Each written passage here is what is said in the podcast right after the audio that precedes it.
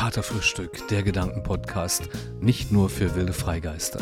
Mein Name ist Kosch Wolf und ich freue mich, dass ihr dabei seid. Die 64. Folge heute ist eine Live-Episode. Zum einen aus dem Leben gegriffen und zum anderen genauso live aufgenommen. Ich war im Lebiner Hofcafé, um mit der Künstlerin Lilo Schlösser zu sprechen. Es wurde dann doch ein sehr persönliches Interview. Wir plaudern über den Antrieb, Kunst zu gestalten. Wir reden über neue Impulse, ihren verstorbenen Mann Kurt Schlösser, mit dem sie selbst über viele Jahrzehnte auch künstlerisch sehr eng agierte. Sie sagt, er war mein erster und größter Kritiker. Weiterhin reden wir über Veränderungen, ihre schönste Zeit im Leben und Identität im Alter. Lilo ist mit ihren 83 Jahren so im kreativen Prozess. Sie ist mit Künstlergruppen vernetzt. Sie kuratiert alljährlich in ihrem Kunst- und Skulpturgarten in der Min zu Pfingsten eine Werkschau verschiedener bildender KünstlerInnen. Jetzt im Herbst beginnt wieder ihre intensive und kreative Zeit an der Staffelei. Live ist live. Ich bitte euch um Verständnis, dass der Sound manchmal mit Geräuschen durchtränkt wird und vielleicht anders klingt als sonst bei Katerfrühstück. Dafür schon mal sorry. Dennoch möchten wir, Mediatop und ich, euch dieses Gespräch nicht vorenthalten. Schön, dass ihr dabei seid. Ich wünsche euch nun eine schöne Zeit beim Live-Talk mit meiner Gästin Lilo Schlösser. Dankeschön. Frau Schlösser, ich bin der Meinung, wir können uns, da wir etwa das gleiche Alter haben, schon mal darauf einigen, beim Sie zu bleiben. Wir haben uns heute kennengelernt. Wollen wir das so handhaben? Das ist mir sehr recht. Klar. Meine erste Frage wäre, und es ist wirklich wieder Fishing for Compliments, wie schaffen Sie es, bei so viel Arbeit dabei noch so gut auszusehen? Und das sage ich wirklich voller Komplimente. Wie ich. schaffen Sie das? Ja. Kann ich, kann ich nur sagen, dass ich also mein ganzes Leben lang immer ein halbes Jahr jünger aussah. Und vielleicht ist es äh, Ja. wirklich die äh, Struktur, die man hat, wenn man Mhm. äh, künstlerisch arbeitet, dass man also immer irgendwas vorhat, sich immer an irgendetwas reibt, um irgendetwas kämpft und auch sich schließlich dann auch äh, darüber freut, über das fertige Ergebnis. Das ist schon äh, ja eine, eine wunderbare Sache, wenn einem das gegeben ist. Ein wichtiger Bestandteil ist, denke ich, auch Neugierde, die uns begleitet künstlerisch. Neugierde im Leben, Neugierde am Leben und das dann auch entsprechend umsetzen zu können. Also ich sehe das Strahlen auch in Ihrem Gesicht und es darf auch so weiterbleiben. Vielen Dank dafür, dass wir daran teilhaben dürfen. Vielen Dank auch. Immer wieder Applaus, sehr schön. Wir sind live. Wie fühlt es sich an nach dem Lesen aus dem Buch, was jetzt im Anschluss an diese Folge kommt, aber wir greifen schon mal vor, aus dem Buch Ihres Mannes jetzt hier zu sein und über sich zu reden? Ja, das eine ist das eine und das andere ist das andere. Also mein Mann und ich waren bis zu seinem Tod ein unglaublich künstlerisch aktives Team. Wir haben uns also gegenseitig wahnsinnig ergänzt.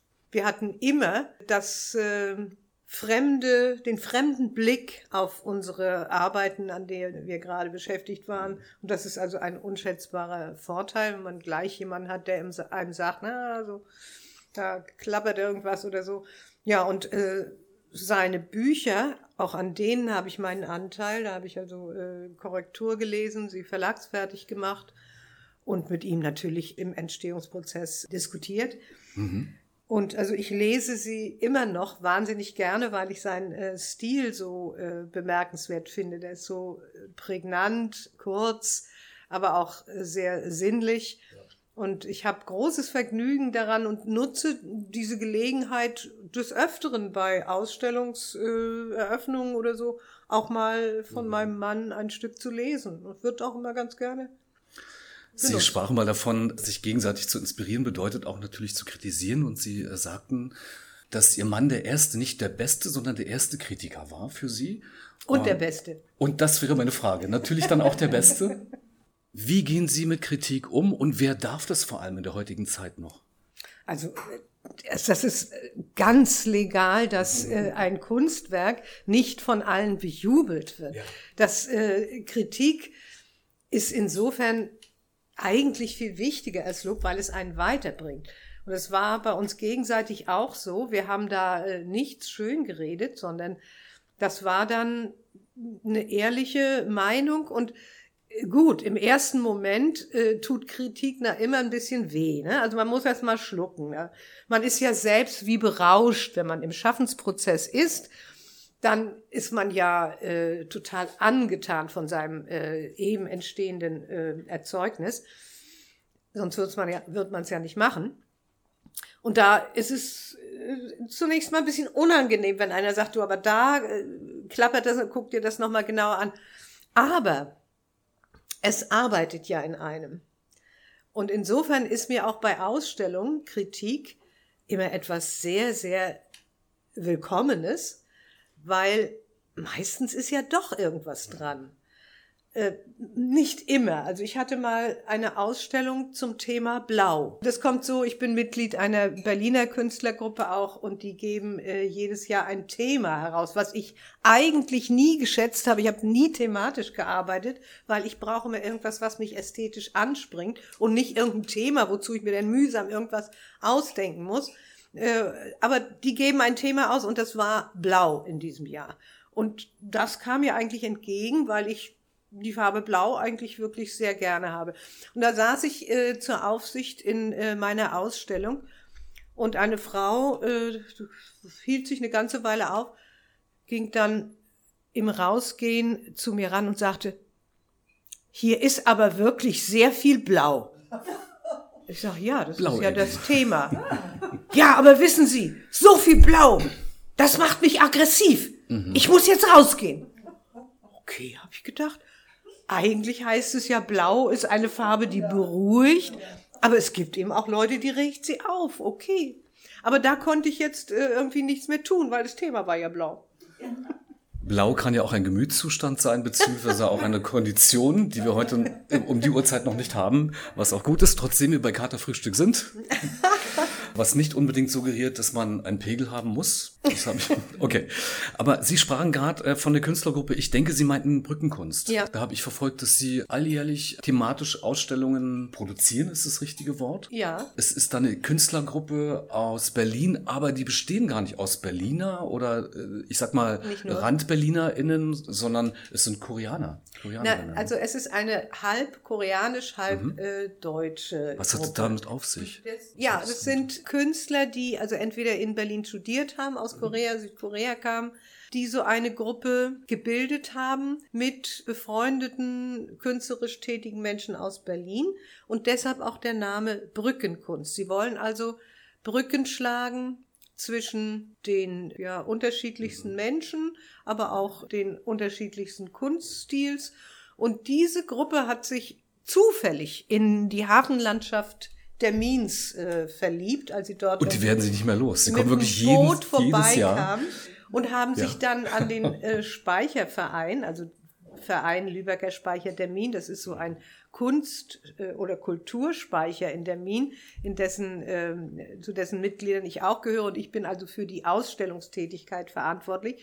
Und da kamen sie also, äh, traten sie an mich herum heran, ob sie denn auch mal Ausstellungen in der Min machen könnten. Na, das haben wir dann gerne bewilligt und äh, das, das hat sich dann fortgesetzt mit diesem Heranziehen von äh, unterschiedlichsten Kunstschaffenden. Inzwischen haben wir schon vier oder fünf äh, regionale Künstler, die dort mit ausstellen und wie gesagt, dieses Thema jedes Jahr, mit dem man sich auseinandersetzen muss. Und dann machen sie drei Ausstellungen im Jahr. Eine im, am Märkischen Viertel in Berlin und eine im Museumsdorf Rüdersdorf und eine dann im der Miner Speicher. Mhm.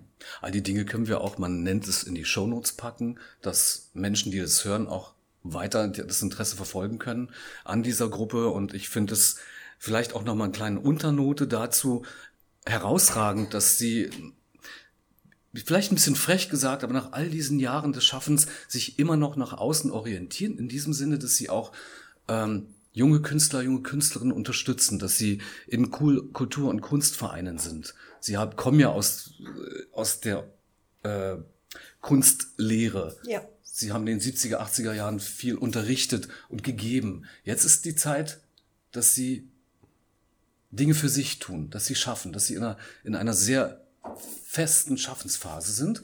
Und die Frage wäre mir fast weggekommen, wie kommt es dazu oder was ist vielleicht der Motor, was ist der Anstoß, dass Sie in den späten Jahren Ihres Schaffens so einen unglaublichen Drang haben zu schaffen?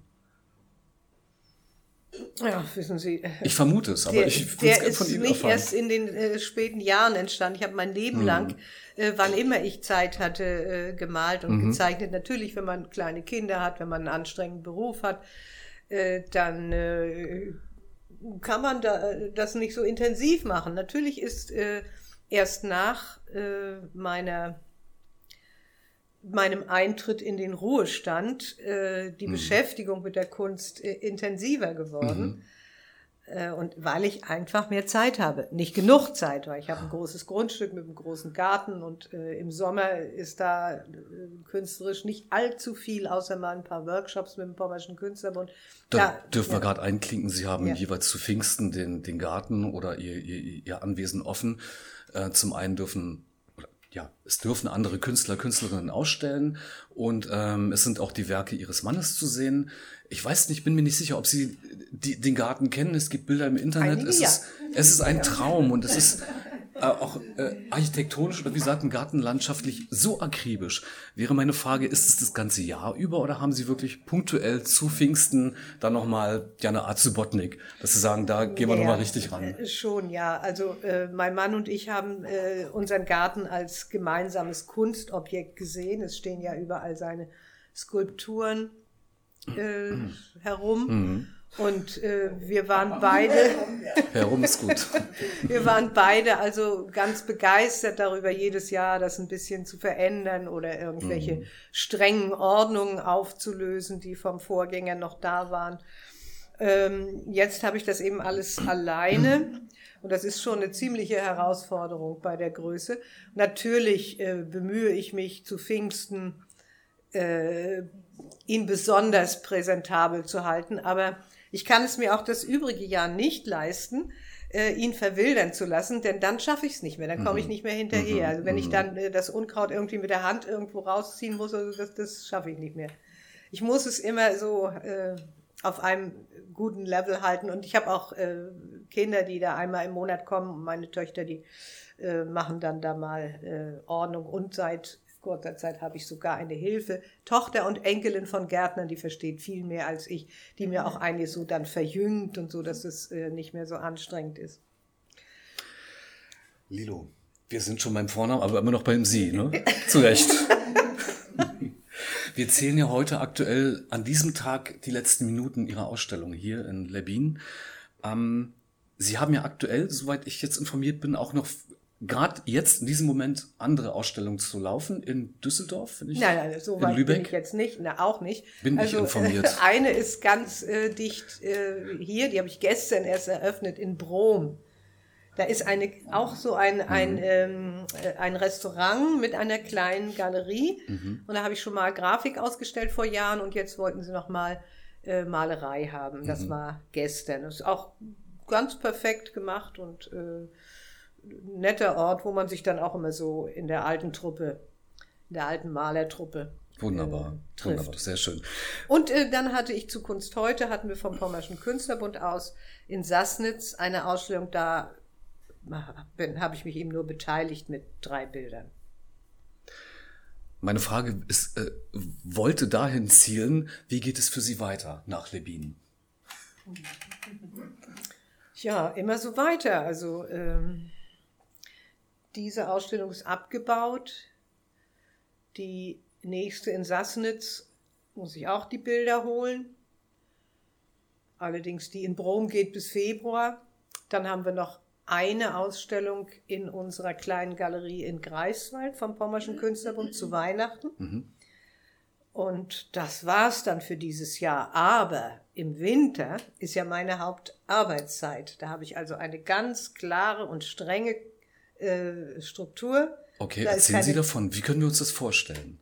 Also mit dem ersten Tageslicht bin ich im Atelier und arbeite. Und, äh, also doch Workaholic. So lange, bis das Licht schwindet. Ich kann bei Licht nicht arbeiten. Ich habe zwar Tageslicht, also so eine Tageslichtbirne im Atelier und habe auch schon öfter versucht, also bis, äh, wenn ich richtig in einem Flow war, äh, dann bei Kunstlicht weiterzuarbeiten, aber das habe ich mm. morgens immer wieder abgekratzt. Es mm. ist einfach Tageslicht ist Tageslicht. Ähm, und meine Malerei lebt ja von ganz feinen Farbnuancen. Also mein äh, Medium ist die Farbe, ganz klar. Mhm. Und äh, ich mische also, deshalb kann ich auch nur mit Öl arbeiten. Acryl ist für mich tabu, weil es einfach zu schnell trocknet und ich kann nicht äh, so mischen, wie ich möchte. Dann habe ich wieder Kit auf dem Spachtel. Äh, also bis das Licht aufhört, arbeite ich dann wirklich. Sie sagen auch, das ist ein sehr langer Prozess. Also ja. ich kenne es auch aus anderen Ecken, auch meinerseits. Ich bin auch Musikproduzent und produziere wieder auch mal eigene Musik ähm, und stelle fest, oh, manchmal ist die Inspiration so, dass ich das innerhalb von zwei, drei Stunden fertig habe und schaue da gar nicht mehr so direkt drauf. Sie sagen von sich, das ist ganz anders. Dieser Prozess ist sehr lang. Das kommt drauf das heißt, an. Es kommt drauf an. Es gibt äh, Bilder, äh, die ich mir vornehme, die malen sich wie von selbst. Das kann dann sein, dass so ein Bild in, in drei Tagen tatsächlich. Ach, das gibt es ist. doch, okay. Das mhm. gibt es, mhm. ja. Aber eher seltener. Also mhm. ich setze mich schon sehr auseinander. Also mhm. ich brauche immer mal wieder eine Pause, einen Abstand zu dem Bild, großen Abstand und gucke, gucke, gucke und sehe dann, wo das Bild einfach nicht klingt. Ja, Wo mhm. also irgendwas mhm. äh, kleckert oder klappert oder so, wie man das so nennt. Ähm, und Aufgegeben habe ich aber ein Bild noch nie. Es kann sein, dass ich es umdrehe und nochmal äh, ein anderes Motiv äh, beginne, aber dann habe ich schon ein Farbangebot darunter und kann das annehmen, was ich möchte und das übermalen, äh, was mir nicht in Kram passt. Aber wirklich aufgegeben noch nicht. Äh, ein Beispiel, ja. möchte, möchte ein Beispiel. Also ich war mit meinem Mann äh, auf einer Englandreise in ähm, Stonehenge und war also war wirklich überwältigt von dieser Größe und von dieser äh, Macht der Steine. Und äh, als die Leute da so wie Ameisen drumherum liefen, da habe ich für mich beschlossen, also da machst du zu Hause was draus und habe dann ein paar Fotos von, von einigen Ausschnitten gemacht und habe zu Hause dann angefangen, Stonehenge zu malen. Und was da rauskam, das waren Bauklötze. Also es sah aus wie, hm. wie aus Bauklötzern gebaut. Und mein Mann, der dann immer, wir hatten so ein Signal, wenn einer zweimal auf den Fußboden aufgestampft hat, mein Mann saß unten an, am Computer und schrieb, wenn ich im Atelier war, dann kam der hoch und warf sein Kunstauge. Das war unsere Redewendung, wirf doch mal dein Kunstauge. Und guckte dann, ich sagte, ich, ich das, das, guck mal, das sieht doch aus wie Bauklötzer. Ja, das stimmt, da hast du recht, ja. Also das, ich sag, na und, was soll ich denn bloß machen? Ja, weiß ich auch nicht. Naja gut, ich, ich mache weiter. Dann habe ich weitergemacht und weitergemacht. Ich kratze, ich schabe, ich, ich äh, ähm, schleife mit Schleifpapier mhm. und so mhm. weiter. Kann man ja mit Öl alles sehr mhm. gut machen. Und es wurde irgendwie nicht besser. Irgendwann hat mein Mann dann mal gesagt, nee, also musst du aufgeben. Stonehenge kann man nicht malen. Aber ich habe es nicht aufgegeben. Ich habe so lange dran gearbeitet, bis es heute so eine gewisse Wucht hat. Habe ich es eigentlich hier? Nee, Stonehenge hängt nicht. Sie, ah, ja. finden, Sie finden das auch im Katalog, soweit ja, ich das stimmt, im Katalog ist mhm. es drin. Genau. Sie sagten gerade, dass Sie mit verschiedenen Techniken, also das kam jetzt nicht so durch, aber ich möchte es nochmal direkt auf den Punkt bringen, arbeiten im Hinblick, Sie schleifen, überpinseln, äh, geben Sie mir noch mehr also Input. Pinseln tue ich gar nicht, mit Pinsel arbeite ich nicht. Äh, ich arbeite mit Spachtel mhm. und mit Walzen. Mhm. Daher meine Frage, Sie arbeiten ja mit verschiedenen Techniken. Woher kommen die Inspirationen dazu? Zum einen für diese diversen Techniken. Man könnte auch sagen, ah, das mit dem Spachteln funktioniert ganz gut. Oder ich male auf Beton, das funktioniert ganz gut, tun sie nicht. Ähm, ich bleib dabei. Aber wo, wo, kommt der innere Wunsch oder der Drang her ähm, für diese diversen Techniken? Naja, also so diverse Techniken sind es ja nicht. Ich mhm. mache eigentlich nur Ölmalerei, äh, allerdings mit äh, ein bisschen anderen Werkzeugen, also nicht mit dem Pinsel, sondern mit Spachtel und Walzen. Mhm. Und ich mache Grafik, also Holzschnitt äh, vor allen Dingen oder Aquatinta, also Ätzradierung. Mhm. Aber äh, eben sonst andere Techniken mache ich nicht. Aber es kommt natürlich mit den Jahren, in denen man mit einem Medium arbeitet, dass man auch äh, vielleicht äh, ein bisschen was anderes ausprobiert. Zum Beispiel ich grundiere meine Arbeiten oder meine Formate grundsätzlich entweder mit willkürlich abgestrichenen Farben oder mit dunklen Untergründen. Auf einer weißen Fläche kann ich nicht arbeiten, das lähmt mich derartig, da, ja, das geht nicht. Und ähm, wenn man jetzt zum Beispiel Spachtelmasse benutzt, das ist so eine Paste, die man gezielt irgendwie auftragen kann auf mhm. diesen schwarzen Untergrund und dann geht man mit einer Walze farbig drüber und dann entsteht ein schwarzer Hof um die ich habe hier nichts mit Spachtelmasse, mhm. nein, ein schwarzer Hof um diese äh, Formen. Das heißt also, es sind Effekte, die man auch nicht ganz steuern kann, aber die man äh, natürlich äh, bewusst dann einbeziehen kann. Oder ich erzeuge äh, mit äh, geknittertem Papier ein Krakelee, das ich dann in die nasse Farbe walze oder so weiter. Also man probiert hm. einiges aus hm. und ähm, ja, ist dann mehr oder weniger überzeugt äh, von dem äh, Ergebnis. Aber dass ich jetzt noch mal was ganz Neues anfangen würde, meinetwegen Aquarell oder so, das, äh, das hat keinen Zweck.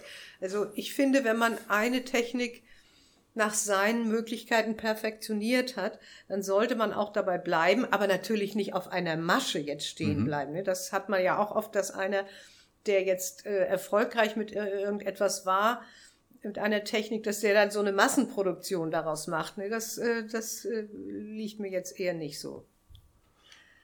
Es machte mich neugierig im Hinblick darauf, was kann noch kommen nach all dem. Ja, ähm, das, das weiß so, ich auch so nicht. Also das, das, ich lasse es gar, ich bin da ganz offen. Ich lasse genau. das auf mich zukommen, ob da noch was mhm. kommt. Ich denke schon, da wird schon noch was kommen. Solange ich lebe, denke ich, oder gesund bin. Lilo, ich möchte Ihnen zunächst ein großartiges Kompliment dafür machen, dass Sie sich in der männerdominierten Welt der bildenden Kunst so frei geschwommen haben und so tief Fuß gefasst haben, könnte man auch direkt sagen. Ein Kompliment eben dazu auch noch für Ihre Leichtigkeit, die uns heute so entgegenkommt, mit der Sie uns heute begegnen. Und das ist einfach toll zu erleben. Ich würde mal sagen, dafür haben wir einen Applaus bereitgehalten. Großartig. Also ich weiß nicht, Männerdomäne, das ist heute aber überholt. Äh, also äh, der Pommersche Künstlerbund zum Beispiel, der besteht aus, ja, ich kann es jetzt nicht genau statistisch sagen, aber das sind bestimmt 60, 70 Prozent Frauen. Das ist gut zu hören. Ich wollte es auch provoziert in den Raum schicken. Das hatten Danke. wir mal mit der Männerdomäne. Ja. Ja, das stimmt. Die Malweiber, äh, wie sie damals abfällig genannt wurden, so im, im äh, 19. und Anfang des 20. Mhm. Jahrhunderts, mhm. die hatten es schwer. Die konnten ja. also kein Studium aufnehmen, äh, kein Kunststudium. Die mussten dann an irgendwelche Kunstschulen gehen. Also das, Gut, das, das ist Ihnen so nicht sind, begegnet. sind schon hm. äh, Zeiten, die nicht so angenehm waren für weibliche hm. Kunstschaffende.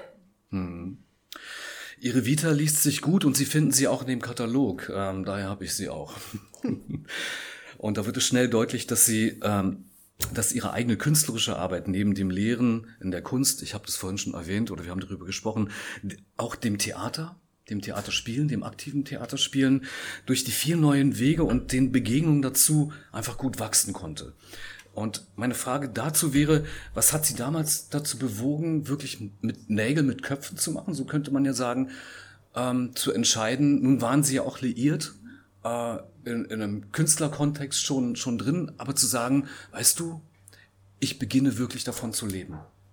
War das ein fließender Übergang oder was bewog Sie dazu? Was ist die Geschichte dahinter? Oder ja, das ist das irgendwas ist, Fließendes? Das ist ein Missverständnis. Ich habe nie äh, von äh, der bildenden Kunst gelebt. Ich habe ja ähm, nach der Wende nochmal einen, ein, Auf, äh, ein Zusatzstudium gemacht für Theaterpädagogik. Ich bin raus aus der, aus der Schule und äh, habe dann an, an der äh, Pädagogischen Hochschule Neubrandenburg, solange die bestand, und dann an der Uni Greifswald äh, Lehrer für darstellendes Spiel ausgebildet, also mhm. Theaterpädagogik. Ja, bin dann in den Ruhestand gegangen. Ne? Also zur Jahrhundertwende. In dem jetzt Zeit und ist insofern dafür. Insofern äh, musste ich nie davon leben. Ne? Also Aha. das, glaube ich, wäre auch ein Risiko gewesen.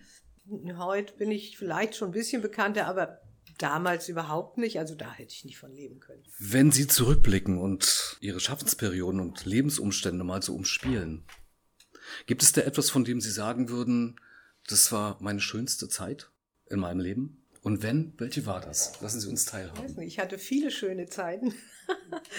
Eines vielleicht, als die Kinder klein waren. Oder dann äh, nach der Wende, als ich aus der inzwischen etwas ungeliebten Schule endlich herauskam. Ich hatte äh, schon mehrfach Anträge gestellt, aber in der DDR war das so, dass man einmal Lehrer, immer Lehrer war. Äh, es war einfach kein Entkommen. Mhm. Und dann nach der Wende waren es plötzlich zu, zu viele Lehrer, da waren sie froh über jeden, der ging. Und dass ich dann nochmal äh, diese Theaterpädagogik, diese Arbeit mit Studenten machen konnte, das war also ein wirklich seltener Glücksmoment. Und wir hatten also fantastische Studenten und die Inszenierung, die wir mit denen gemacht haben, das hat mich also so begeistert. Da habe ich also keine Arbeitszeiten eingehalten, kein Wochenende. Das war eine ausgesprochen beglückende Zeit. Und als ich in Ruhestand ging, kam eine befreundete Theaterpädagogin sofort auf mich zu und sagte, Lilo, du hast doch jetzt Zeit wollen wir nicht eine Theatergruppe aufmachen? Das ist gerade ein Angebot von der, äh, vom Theater gemeinsam mit, mit der Jugend, mit dem Jugendamt, äh, die fördern das. Wollen wir das nicht zusammen machen? Und da haben wir da noch acht Jahre lang erst die äh, Theatergruppe geleitet und dann habe ich eben auch selber gespielt, noch auf der mhm. Bühne gestanden, vier Jahre lang in verschiedenen Inszenierungen. Also das war auch eine ausgesprochen beglückende Zeit. Und last but not least, meine zweite Ehe eben mit Karl Schlösser, das war ein Glücksfall ohnegleichen. Also ein solcher Zusammenklang, das gibt es wirklich nicht, nicht oft. Umso tiefer war natürlich der Fall, als er mit 83 Jahren starb und man fühlt sich dann wirklich wie amputiert, wenn man eine solche Beziehung gehabt hat. Mhm. Aber ich bin, kann man so sagen, ich bin ein positiver Mensch und die Kunst hat mir auch unglaublich geholfen. Also ich wäre, ohne die Kunst wäre ich da wirklich in ein Loch gefallen, aber dadurch, dass ich äh, also durch den Pommerschen Künstlerbund auch so viel Ausstellungsmöglichkeiten habe und immer arbeiten muss, was Neues machen muss, kann ja nicht immer das Gleiche zeigen, äh, das, ja, das, das hilft zu leben einfach. Und Sie stehen auch im engen Austausch mit Ihren Kindern, mit Ihren Töchtern? Sie unterstützen sie auch im Haus, was die Pfingstsituation betrifft sind dicht an ihrer Seite. Arbeiten die beiden künstlerisch? also das, das, war eine, also meine äh, Töchter und Schwiegersöhne arbeiten alle künstlerisch. Ähm, manche als Beruf, also meine jüngste Tochter ist Keramikerin, äh, macht aber auch so künstlerische Keramik und äh, malt und zeichnet. Und äh, mein, ihr Mann, mein Schwiegersohn in Rheinland-Pfalz, ist Bildhauer und Maler und auch im Künstlerbund dort in Rheinland-Pfalz. Meine älteste Tochter ist zwar Medizinerin, aber geht jedes, jede Woche zum Aktzeichnen, macht künstlerische Keramik, also Figurinen und zeichnet und malt äh, in ihrer Freizeit. Also die haben alle was mitgekriegt. Und mein ähm, Schwiegersohn aus Berlin hat einen Verlag für Kunst und Kulturgeschichte und malt und zeichnet eben auch. Also alle. Und das war eine einmalige Sache, dass sie bei mir zu Kunst offen alle ausgestellt haben. Es mhm. war mhm. fantastisch. Passte auch so schön in meinen Garten mit den Figurinen meiner Ältesten und so, und den, den Tischchen mit der Keramik der Jüngsten. Also es war ein zauberhafter Anblick. Aber das kriegen wir natürlich nicht jedes Jahr hin. Dazu sind sie auch zu sehr in ihrem Leben eingebunden ja. und zu aktiv und auch zu weit weg.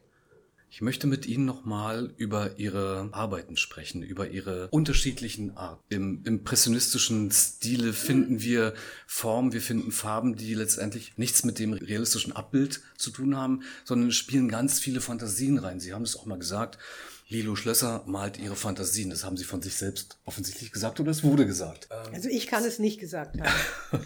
Und außerdem muss ich gleich etwas richtigstellen. Also Bitte, im, impressionistisch ist meine Malerei absolut nicht. Ich bemühe mich um Expressivität. Also wenn, dann bin ich mit dem Expressionismus verwandt, der mir immer ein großes Vorbild war. Dann können wir direkt draufspringen. Ich würde Sie nochmal direkt fragen wollen, wenn Lilo Schlösser ihre Fantasien malt, Lassen Sie uns gedanklich daran teilhaben. Also derjenige, der Fantasien gemalt hat, das war mein Mann. Der hatte, wie man hier schon an diesen fantasievollen Szenen aus dem Theatergrafen sieht, der hatte also einen unglaublichen inneren Reichtum und eine, ja, eine unerschöpfliche Fantasie, aus der er schöpfen, äh, also aus der er sich bedienen konnte. So war es also auch in der Malerei. Der hat Albträume gemalt und ja, alles Mögliche. Ich brauche eigentlich immer etwas Gegenständliches, was mich natürlich ästhetisch reizt. Also irgendwie eine Farbstimmung oder eine, eine Formzusammenstellung, was mich reizt, wie ich sage, was mich anspringt. Und dann beginne ich im Atelier an diesem Motiv zu arbeiten. Es ist niemals wiederzuerkennen, das ist klar. Also ich bin keine Lokalmalerin, die jetzt für, für Termin vielleicht die Kirche mit dem Pulverturm malen würde oder so. Es regt mich irgendwo was an, aber es ist dann nie zu erkennen, weil ich immer irgendwo was weglasse oder was dazu nehme oder eine mhm. völlig absurde Farbstimmung benutze. Natürlich verfremde ich so gut ich kann, weil ich finde, Verfremdung ist eine ganz wichtige äh, Seite der, der Kunst. Aber ich bin nun mal äh, gegenständlich sozialisiert aus der DDR und ich habe also nie umgeschwenkt auf die abstrakte Malerei, wie es viele bildende Künstler nach der Wende getan haben. Nicht immer zu ihrem Vorteil, wie ich meine. Aber es stimmt, ich bin im Laufe der Zeit abstrakter geworden. Also ich habe am Anfang viel gegenständlicher gemalt. Jetzt meine letzten Werke, die hängen jetzt in Brom, das sind Zyklen. Ich arbeite hauptsächlich in Zyklen jetzt. Ein Motiv, aber immer leicht verwandelt und eine leicht andere Farbstimmung, die ich dann aber en bloc hänge, so dass es ein ganzes Bild nur in leicht verschiedenen äh, Nuancen. Aber dass ich aus meiner Fantasie heraus male, kann ich nicht sagen. Zum Beispiel hier dieses Bild einsam. Ja, das ist mein Corona-Bild. Und äh, viele, die es gesehen haben, haben gesagt, ach Gott, du Arme, hast du dich so einsam gefühlt. Nein, habe ich gesagt, das bin nicht ich. Das, ich gebe also eine, eine Stimmung aus der Zeit wieder. Äh, ich bin also noch nie einsam oder habe mich noch nie einsam gefühlt. Aber es ist doch ähm, ein Thema, das einen bewegt hat in dieser Zeit. Es gab eben sehr viele einsame Menschen. Und ähm, das ist dann, kann man vielleicht als Fantasie äh, bezeichnen. Aber äh, die anderen, also weiß ich nicht. Das ist irgendwas, was ich gesehen habe und auf meine Weise umgesetzt habe. Vielen Dank, das würde mir zunächst als Antwort genügen. Woher nehmen Sie, und man könnte vielleicht auch sagen, Nomen ist Omen, Frau Schlösser, Ihre Inspiration. In der Gegend, aus der sie kommen, Demin, gibt es Bogen, Schlösser. Deshalb komme ich drauf. Und viele, viele Seen und wir sehen immer wieder auch Naturdarstellungen. Woher nehmen Sie die Inspiration? Ich ahne es, aber ich möchte es gern aus Ihrem Munde erfahren. Also ich hatte das Glück schon in DDR-Zeiten, äh, seit den 70er Jahren äh, jedes Jahr an einem Bildgestaltungskurs der, äh, des Caspar David Friedrich Instituts in Greifswald äh, teilnehmen zu können. Das war jedes Jahr eine Woche in Sassnitz auf Rügen. Und da konnten Kunsterzieher teilnehmen, die also ein gewisses Niveau erreicht hatten in ihrem eigenen Schaffen. Und da gab es natürlich an der wilden Küste, äh, Kreideküste bei Sassnitz, unzählige Motive. Also zunächst habe ich Küste, Küste, Küste gemalt und gezeichnet. Und es gibt wahrscheinlich oder gab kein Haus in Sassnitz, wo wir nicht gesessen haben und gezeichnet. Sassnitz hatte damals ja diesen Charme des Morbiden, den ich sehr viel schöner fand als das heutige geleckte äh, Sassnitz. Ich war voriges Jahr mit meinen Töchtern in Sassnitz. Ich wüsste nicht, was ich da noch malen sollte. Ähm, so, und dann kam der äh, Pommersche Künstlerbund mit seinen jährlichen äh, Workshops auf den Inseln, wo also solche äh, Skizzensammlungen entstanden sind. Ich bin ja kein äh, kein Plein-Air-Maler. Ich setze mich also nicht mit meiner Staffelei in mhm. Wind und Regen und versuche jetzt da irgendwas aus der Natur abzupinseln. Ich mache ganz äh, flüchtige äh, Skizzen, setze auch ein paar äh, Wasserfarben dann ein, aber äh, das entsteht dann, also im Atelier entsteht oft ganz was anderes. Also ich habe unheimlich viel Rohstoff, wie ich das bezeichne. Ne? Das ist äh, diese Skizzen, diese Naturbeobachtungen sind mein Rohstoff. Und dann, äh, ja, dann weiß ich nicht, woher ich die Inspiration nehme. Oder es ist ja auch der Prozess. Es entsteht dann im Prozess eben manchmal was ziemlich anderes aus, aus den Skizzen. Oder ich, ich kombiniere auch mehrere Skizzen oder so. Ja, und dann interessieren mich immer wieder auch Personen. Also ich habe mir auch meine persönliche Biografie gemalt, meine Familie, meine Enkel, Freunde, Personen, die mich interessieren. Oder auch so ähm, äh, architektonisches, äh, das zum Beispiel hier Polignano, das Blaue. Das sind so Eindrücke. Da habe ich mit meinen Töchtern eine eine Fahrt nach, eine, eine Urlaubsfahrt nach Apulien gemacht und Polignano äh, ist eines der schönsten ähm, äh, Städtchen dort. Und äh, wir sind also außenrum mit so einem ähm, Solarboot gefahren und also das war wie eine Fata Morgana, dieses, äh, diese, diese Häuser, die da so aus diesen Uferfelsen wuchsen. Und ähm, da wusste ich, also das, das will ich machen, aber da würden Sie, wenn Sie jetzt da langfahren, würden Sie es vielleicht äh, nicht direkt so erkennen. Ne? Das, das sind natürlich erstmal auch Farben, das sind so Traumfarben. Ne? Ich, ich wusste gleich, also ich kann das nicht in den Erscheinungsfarben machen, weil es so unwirklich aussah für mich. Ja, das sind so Dinge, die einen dann ergreifen. Tatsächlich inspirative Momente. Also es so ist nicht ist so, dass sie strukturell aufbauen und sagen, ich könnte mal um die Ecke denken und beginnen mit dieser Reihe, sondern es sind so Impulse, die auf sie zukommen. Ja, das sind äh, mhm. bisher immer solche Impulse gewesen, die mich dann, aber dann, dann macht man daran auch weiter mhm. oder so. Aber jetzt habe ich ja in den letzten Jahren immer Themen aufgebrummt gekriegt. Ja. Jetzt muss ich ja also wirklich Thema Licht. mir überlegen.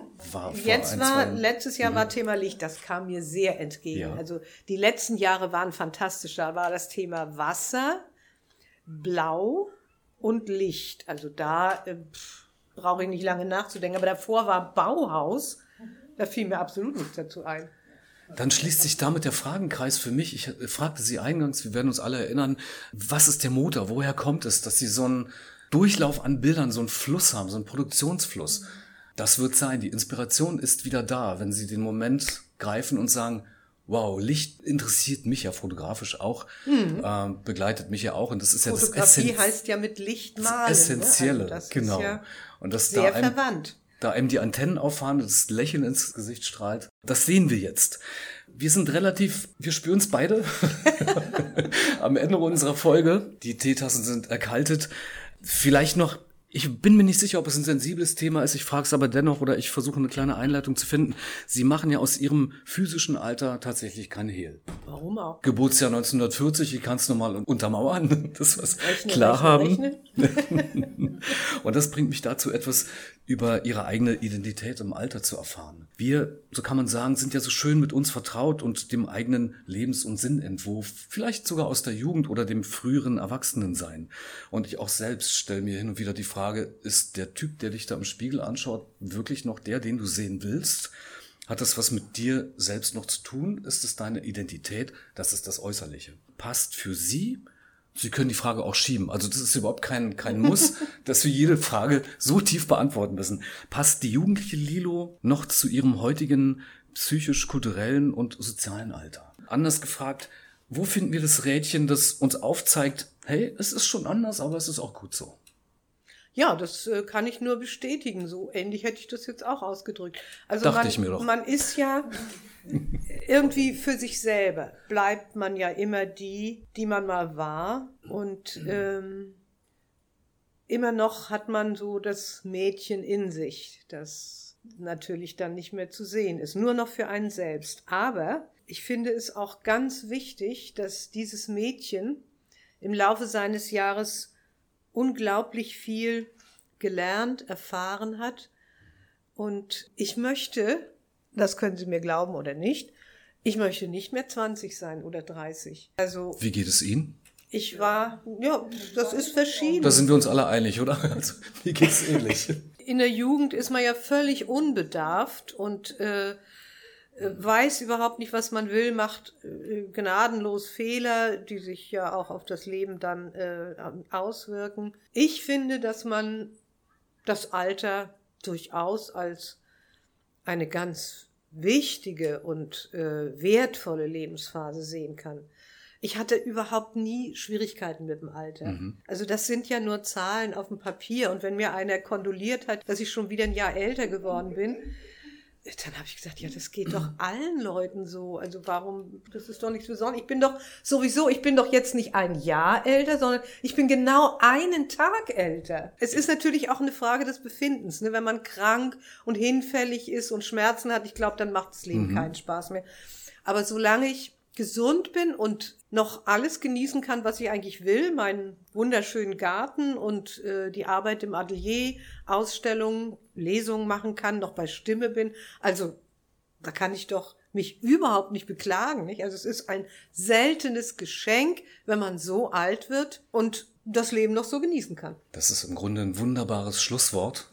Finde ich auch. Ich hätte noch so, so viele Fragen, die würde ich vielleicht dann ad hoc beim nächsten Mal stellen wollen, wenn wir uns erneut wiedersehen. Aha. Was ganz schnell passieren kann. Man weiß es nicht, man trifft sich ja bekanntermaßen und jetzt kommen die schönen Floskeln am Ende immer dreimal im Leben. Abschließend vielleicht, wie wichtig sind Ihnen Humor und gute Gespräche?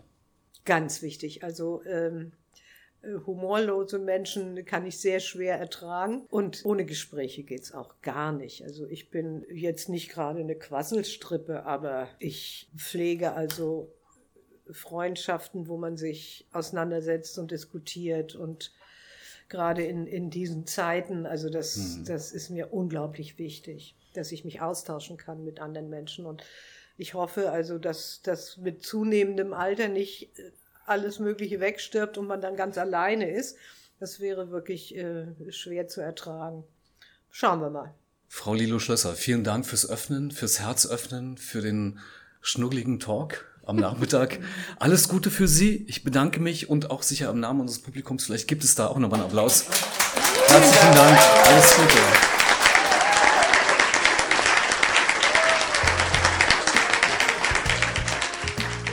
Das war eine Produktion von Katerfrühstück und dem Radiosender Mediatop MV. Diese 64. Folge von Katerfrühstück führte uns ins Lebiner Hofcafé für ein Gespräch mit der Malerin Lilo Schlösser. Sie hat uns deutlich gezeigt, wie aktiv das eigene Leben mit Anfang der 80er sein darf. Das Kreativsein und der Umgang mit Kunst ist wohl der stärkste Motor, der sie immer, und so O-Ton von Lilo, ein halbes Jahr jünger erscheinen lässt. Ich bedanke mich bei Mediatop MV für die Einladung, diese erstaunliche Künstlerin Künstlerin interviewen zu dürfen.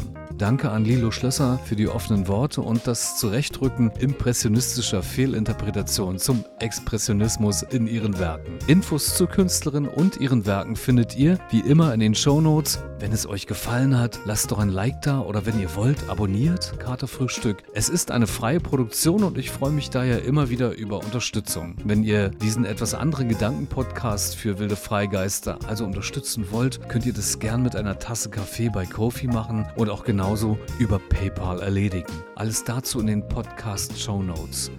Mein Name ist Kosch Wolf. Infos zu mir und zum Poddy findet ihr bei Instagram unter anderem bei kater-fs-podcast. Das findet ihr auch in den Show Notes.